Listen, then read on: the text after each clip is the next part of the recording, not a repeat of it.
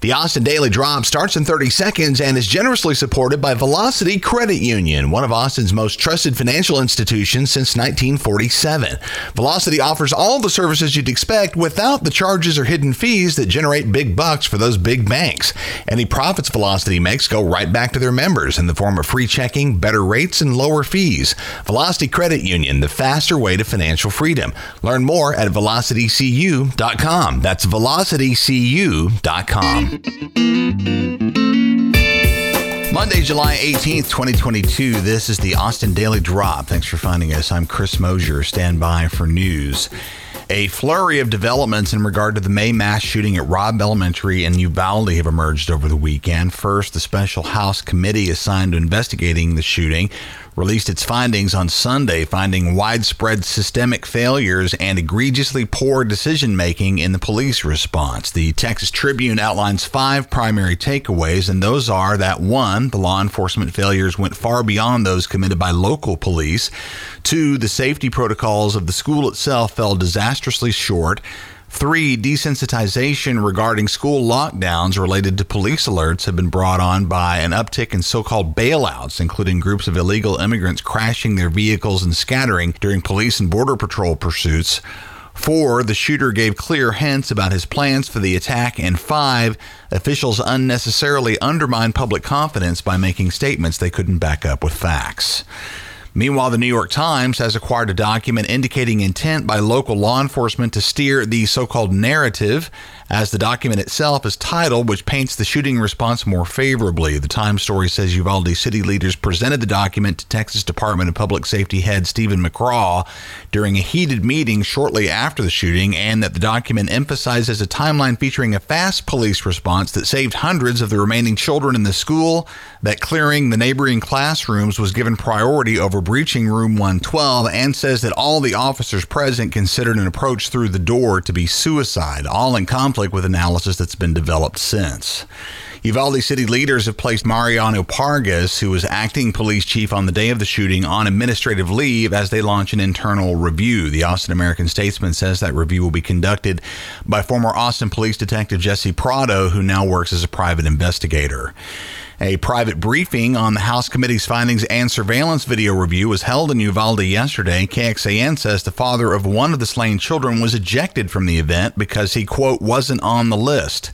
Alfred Garza III is the biological father of Amerie Jo Garza, who died in the attack. Committee Chair and State Rep Dustin Burrows of Lubbock has offered to discuss the issue one on one with Alfred Garza. And Uvalde Mayor Don McLaughlin says only immediate family members were allowed in, with the families themselves given the task of listing all the people who'd be attending the private briefing. As we mentioned before, it's become clear that the gunman left a trail of clues that he may have been planning to attack a school, including developing the online nickname School Shooter. More from the Texas Tribune, who outlined his troubled last few years, in which he was identified as an at risk student who suffered from a speech impediment but never received special education services or speech therapy and eventually flunked out of school. In later years, he was fired from multiple fast food jobs for behavior that included threatening female coworkers. However, he had no criminal history, and thus nothing stopped him from spending about $6,000 on two AR 15 rifles and thousands of rounds of ammunition. And finally, on Uvalde today, calls have begun for criminal penalties over the mismanagement of the response. An opinion column written for MSNBC by Frank Figliuzzi, former assistant director for counterintelligence at the FBI, suggests that police on the scene violated sections of Texas criminal statutes regarding the abandonment or endangerment of children and injury to a child resulting from reckless omission. Compelling read. The link is in the show notes. Coming up, more of the weekend's news, including worries about overworking aging Texas power plants, massive donations for gubernatorial challenger Beto O'Rourke, huge success for a Taylor track star and Austin FC, and a clearer picture of this year's ACL Fest. All coming up in 30 seconds after a quick thanks to our friends at Velocity Credit Union, where they specialize in free checking, better rates, and lower fees, including totally free checking, which is exactly what it sounds like. They can help you with home equity loans, mortgages, investment planning for your 401k, your IRA, and so much more. Velocity Credit Union is the faster way to financial freedom. Find out all about Velocity at velocitycu.com. An Austin couple has donated $2 million to Beto O'Rourke's gubernatorial campaign, his largest single donation yet. Reported as part of a February through June fundraising haul totaling almost $25 million, which tops fundraising during the same period by Governor Greg Abbott. Still more from the Texas Tribune, who say Simone and Tench Coxe, philanthropists and investors who moved to Austin from Palo Alto, California in January of last year, each wrote a $1 million check for the O'Rourke campaign. Simone Coxe says, quote, the only real opportunity to put a check on the state legislature is through the statewide race, and we think Beto is an extraordinary candidate, unquote. Over to sports, where Austin FC is cruising, to quote Austin Monthly, atop the MLS West at the midpoint of the season as a Saturday night draw at FC Dallas 1 to 1 gives Austin its first official trophy as a club, the Copa Tejas State Championship for Texas. Objective to a fault, Landon Cottom at the Moon Tower Soccer Podcast says, quote, the thousand or so fans that traveled to Frisco to see the game might have been slightly disappointed with the overall performance, but bringing back Copa Tejas is more than consolation, unquote quote. Austin FC has a week off before facing the New York Red Bulls at Q2 on Saturday night. And a huge track win. Taylor's Fred Kerley is the fastest man on earth, leading a U.S. sweep of the men's 100 meter dash at the World Track and Field Championships in Oregon on Saturday. Kerley posted a time in the 100 meters at 9.68 seconds. The Guardian calls Kerley's gold win astonishing and details a terrific rags to riches story that starts with Kerley as a child sleeping on a pallet in his aunt's house in Taylor with 12 other kids. Really great story. Find it in the show notes. And congratulations to both Fred Kerley and his beloved Aunt Virginia.